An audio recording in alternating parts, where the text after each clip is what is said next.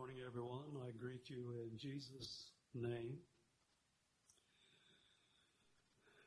I'm happy to be here. It's special to be here. I appreciated the songs and the uh, opening about our Good Shepherd who laid down his life. Appreciated the emphasis on resurrection, a resurrected Savior, because commemorating the death of Jesus without a resurrection would just be a memorial service. But this is much more because Jesus is alive. I want to begin in Luke 22 and read us several familiar verses there. Beginning at verse 14.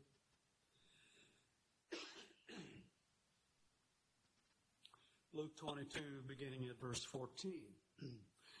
and when the hour was come, he sat down and the twelve apostles with him. And he said unto them, With desire I have desired to eat this Passover with you before I suffer. For I say unto you, I will not eat any more thereof until it be fulfilled in the kingdom of God.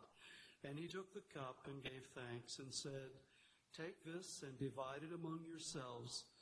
For I say unto you, I will not drink of the fruit of the vine until the kingdom of God shall come. And he took bread and gave thanks and brake it and gave unto them, saying, This is my body which is given for you. This do in remembrance of me. Likewise also the cup after supper, saying, This cup is the New Testament in my blood, which is shed for you. Our communion service is a remembrance, a service of remembrance, remembering Jesus.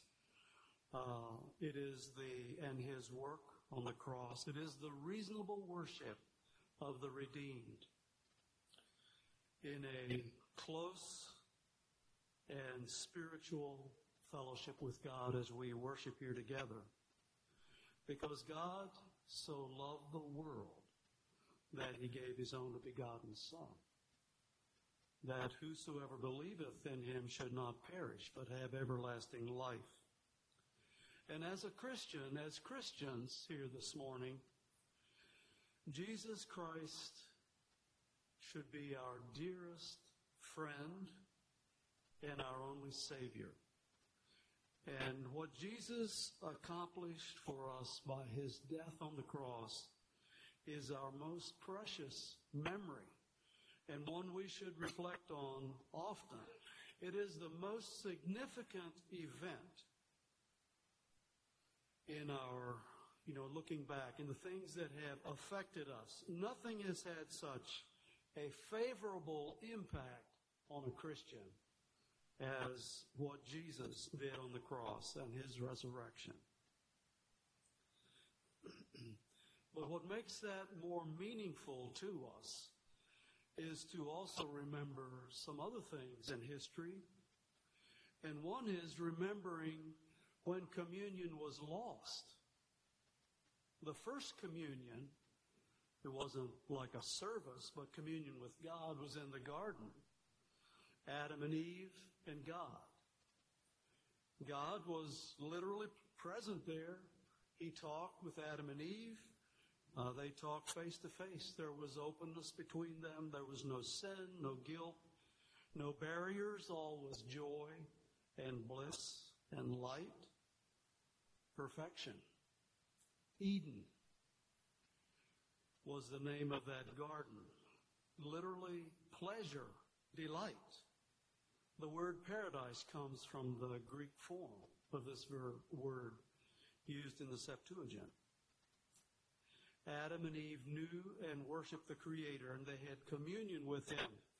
But in the garden, there lurked a serpent, and we know that story, so we'll not repeat it here. But there followed the fall of man, and that event opened to Adam and Eve a whole new dimension of knowledge and experience that they had not had before. They knew things ugly and awful that they had not known before. Now they knew guilt. They knew despair and distress. They knew condemnation. And most awful of all, there was a fear that they had not known before. That of facing God. They were afraid of facing God. And they covered themselves and hid. And that evening they heard God walking through the garden. And I can imagine their hearts were pounding and they were holding very still in the bushes or wherever they were. Where are you, Adam? There was no escaping God.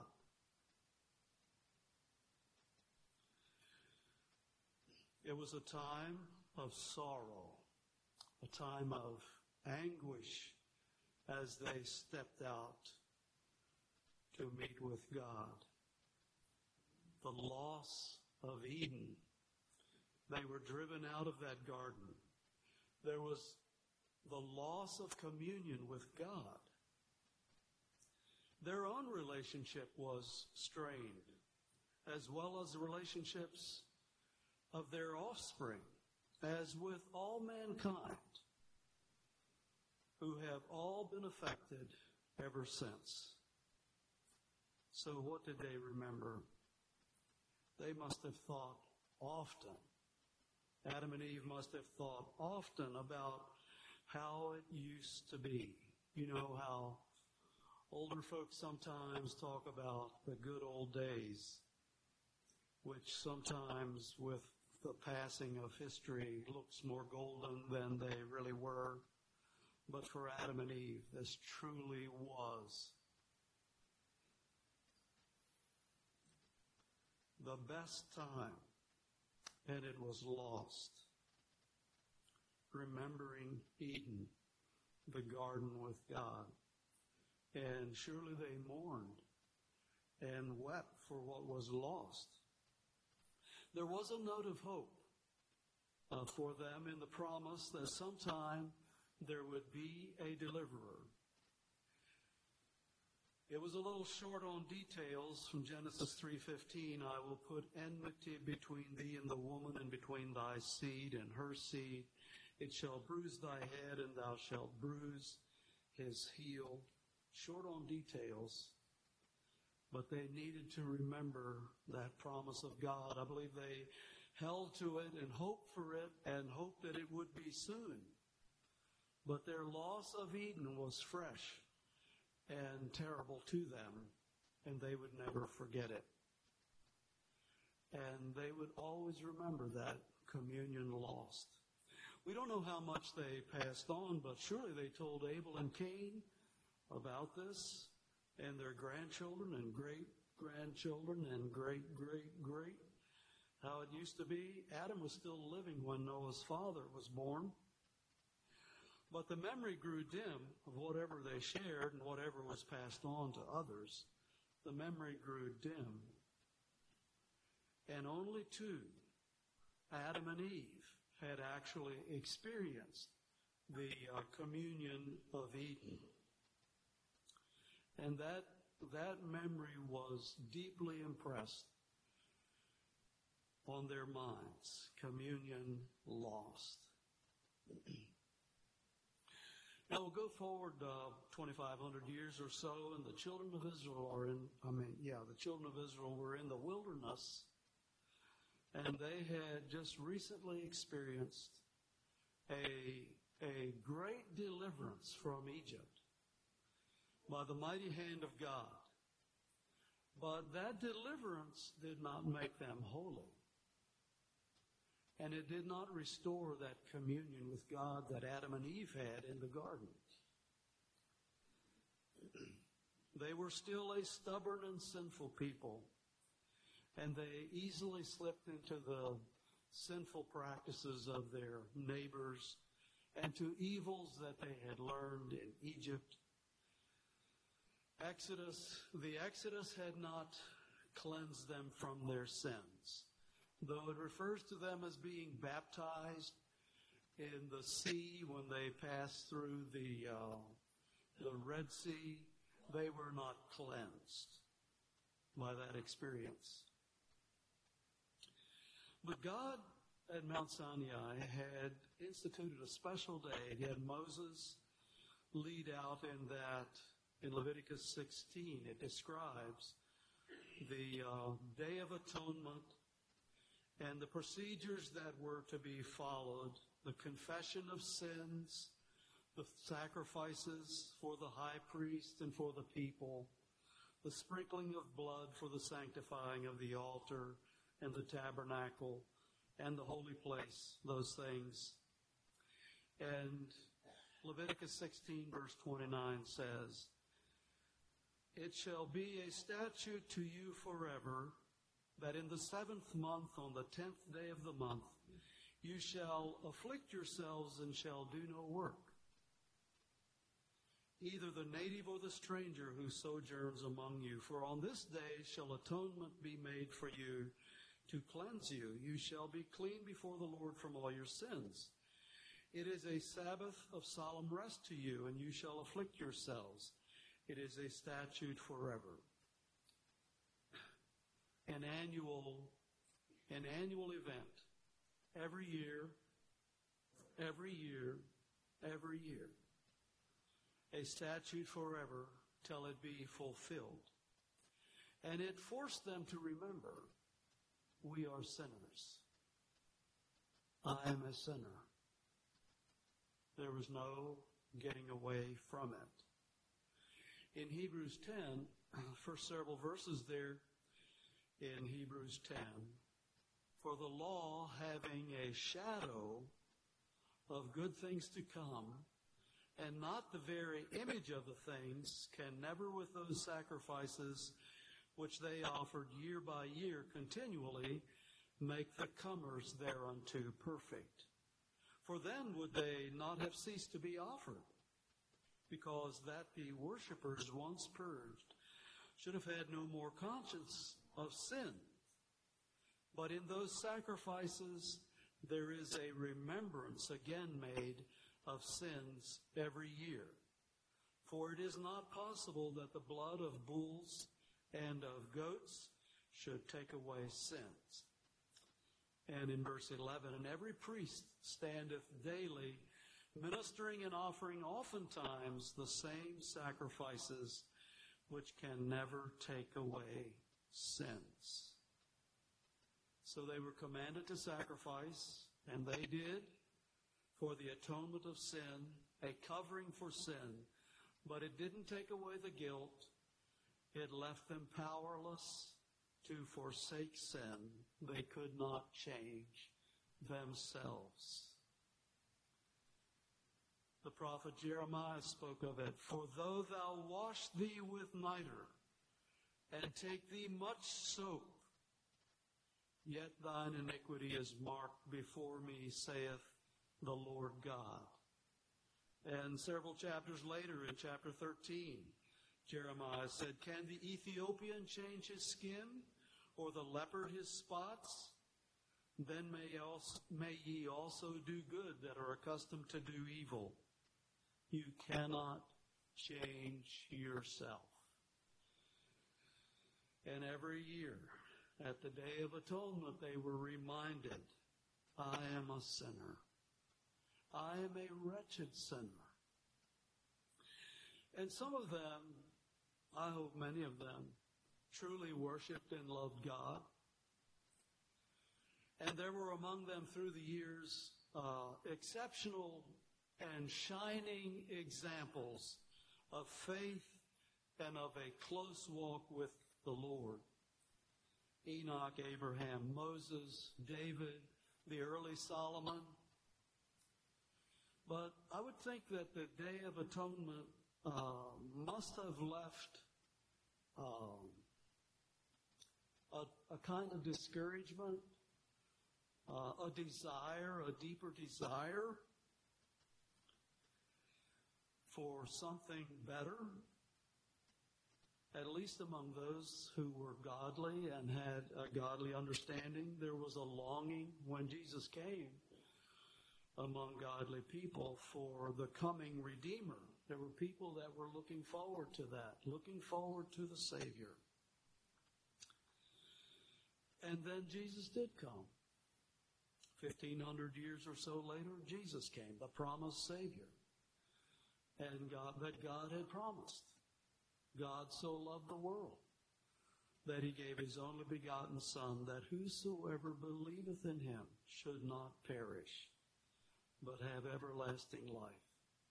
And Paul said in Galatians, when the fullness of the time was come, God sent forth his Son, made of a woman, made under the law, to redeem them that were under the law, that we might receive the adoption of sons. And because ye are sons, God hath sent forth the Spirit of His Son into your hearts, crying, Abba, Father.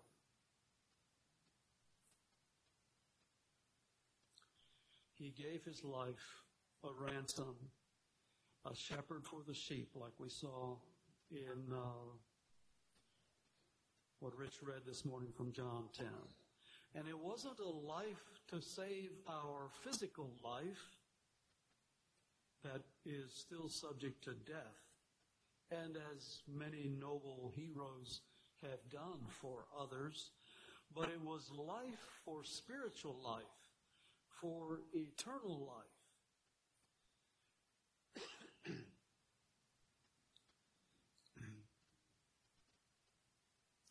it's in- interesting to notice that when Jesus hung on the cross, there were those mockers that went by. In Matthew 27,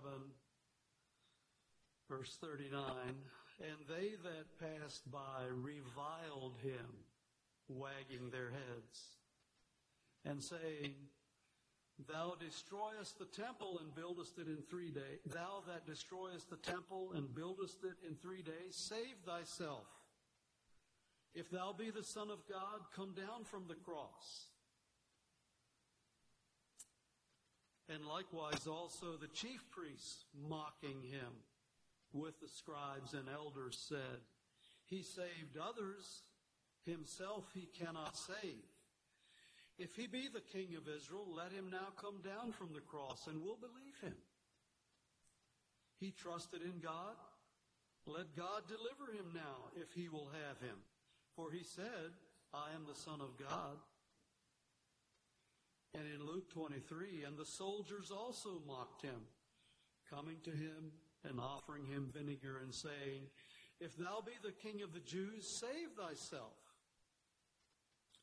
And in verse 39, one of the thieves which were hanged railed on him, saying, If thou be Christ, save thyself and us. So the mockers were saying, Save yourself, save yourself, and then we'll accept that as evidence and we'll believe in you. Which wasn't very likely. But the truth was, the truth is that Jesus didn't come to save himself. Jesus came and died there on that cross to save us, to give his life a ransom. And save he did. Hebrews 7, verse 25. Wherefore, he is able also to save them to the uttermost that come unto God by him seeing he ever liveth to make intercession for them. Hebrews 9 and verse 12. Neither by the blood of goats and calves, but by his own blood he entered in once into the holy place, having obtained eternal redemption for us. For if the blood of bulls and of goats and the ashes of an heifer sprinkling the unclean satisfieth to the purifying of the flesh, how much more shall the blood of Christ, who through the eternal Spirit offered himself without spot to God, purge your conscience from dead works to serve the living God. Now that's a genuine cleansing. There's forgiveness.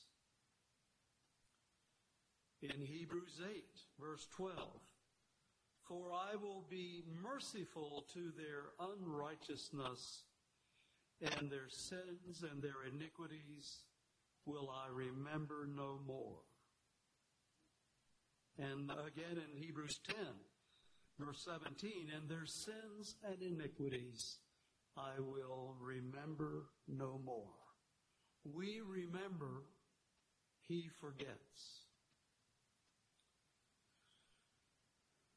Satan's power was broken. So it's possible for Christians to live in victory. Hebrews, the second chapter, and verse 14. For as much then as the children are partakers of flesh and blood, he also himself likewise took part of the same, that through death he might destroy him that had the power of death, that is the devil, and deliver them who through fear of death were all their lifetime subject to bondage. And in Galatians, Paul again, uh, second chapter, verse 20. I am crucified with Christ, nevertheless I live. Yet not I, but Christ liveth in me. And the life which I now live in the flesh, I live by the faith of the Son of God, who loved me and gave himself for me. And communion with God is restored. Communion restored.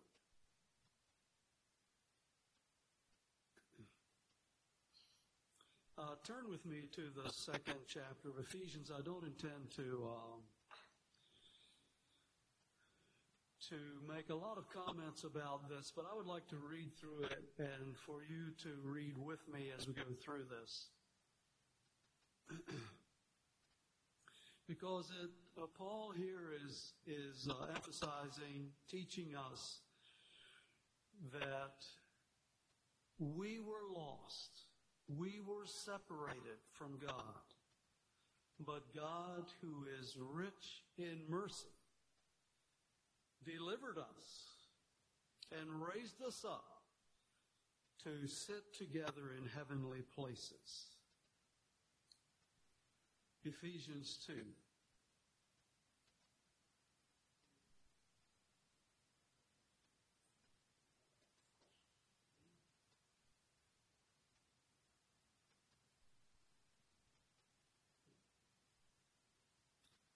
Thank you, Rich. Ephesians 2. And you he made alive, I'm reading from the New King James here. And you he made alive who were dead in trespasses and sins, in which you once walked according to the course of this world, according to the prince of the power of the air, the spirit who now works in the sons of disobedience among whom also we all once conducted ourselves in the lusts of our flesh, fulfilling the desires of the flesh and of the mind, and were by nature children of wrath, just as the others. But God, who is rich in mercy, because of his great love with which he loved us, even when we were dead in trespasses, made us alive together with Christ. By grace you have been saved and raised us up together and made us sit together in the heavenly places in Christ Jesus, that in the ages to come he might show the exceeding riches of his grace in his kindness toward us in Christ Jesus. For by grace you have been saved through faith, and that not of yourselves. It is the gift of God, not of works, lest anyone should boast. For we are his workmanship, created in Christ Jesus for good works, which God prepared beforehand that we should walk in them. Therefore, remember, that word remember. Remember that you, once Gentiles in the flesh, who are called uncircumcision by what is called the circumcision made in the flesh by hands, that at that time you were without Christ, being aliens from the commonwealth of Israel and strangers from the covenants of promise, having no hope and without God in the world. But now, in Christ Jesus, you who were once far off have been brought near by the blood of Christ. For he himself is our peace, who has made both one and has broken down the middle wall of separation, having abolished in his flesh the enmity that is the law of commandments contained in ordinances, so as to create in himself one new man from the two, thus making peace, and that he might be that he might reconcile them both to God in one body through the cross, thereby putting to death the enmity. And he came and preached peace to you who were afar off and to those who were near. For through him we both have access by one Spirit to the Father. Now therefore, you are no longer strangers and foreigners, but fellow citizens with the saints and members of the household of God, having been built on the foundation of the apostles and prophets, Jesus Christ himself being the chief cornerstone, in whom the whole building being fitted together grows into a holy temple in the Lord, in whom you also are being built together for a dwelling place of God in the Spirit. we remember that we were lost. But God, who is rich in mercy, and because of his great love, raised us up together in heavenly places. Communion with him. We had no deliverer. There was no deliverance. There was no hope. We were separated and far from God, but now we are brought near through Christ.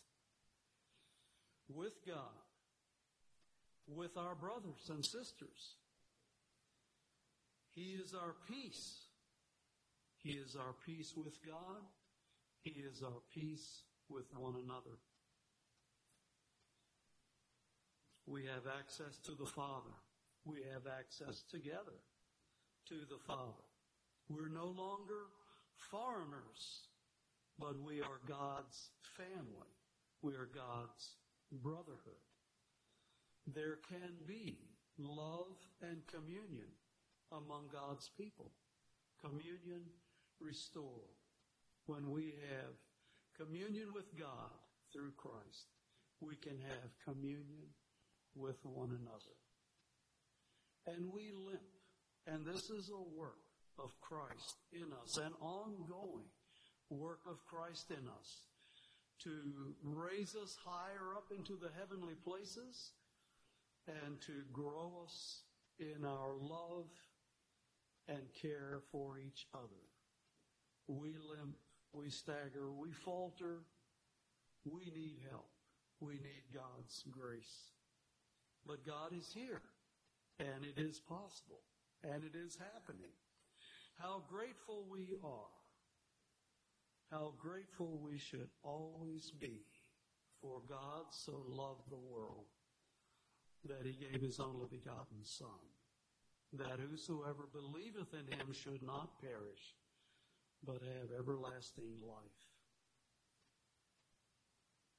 You know, most of us have had some kind of deliverance or other, some of them more uh, more wonderful and more more we're more greatly relieved afterwards than others. But you know, like a, a biopsy result comes back clear, or some awful crisis that seemed to be looming is averted and we're spared.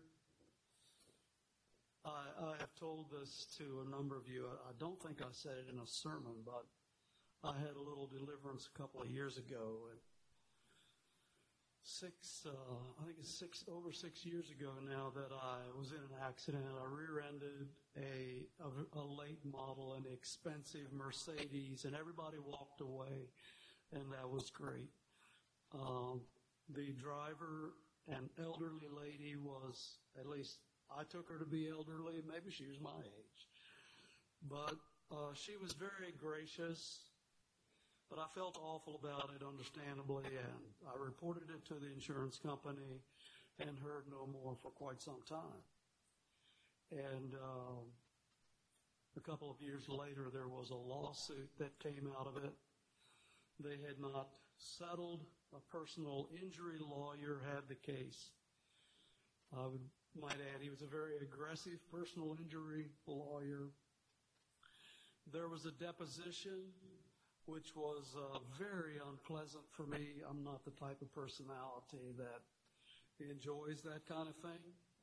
The driver, owner of the car, was sitting across the table from me, the gracious lady, and during a break, she mouthed to me, I was the one in focus and being questioned, uh, but during a break, she mouthed to me, I'm so sorry.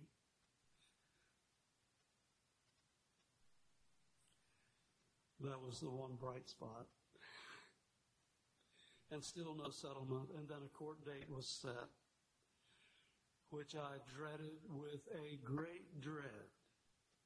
I probably let it get too big, but I really did dread it. It was months away, so I could kind of push it out of my mind, but every time I thought about it, it was kind of heavy, you know, and uh, this dread was there, and as it got closer, it got bigger. So a couple of weeks before the date uh, of the trial, I emailed the lawyer and just asked, is there any preparation that I should be doing? Uh, could we run over some things so I know what to expect, whatever? This was the insurance company's lawyer. And uh, so I was working out back and uh, doing something. And Martha came out to the back and she looked uh, kind of radiant, and she said that, called to me and said that the lawyer called, and he said that was settled out of court months ago. And somehow I had not been informed. But that didn't bother me very much. Talk about relief. I just felt such a great relief and gratitude. I had been praying about it but I was very relieved. And I was also a little smitten. And this was what smote me.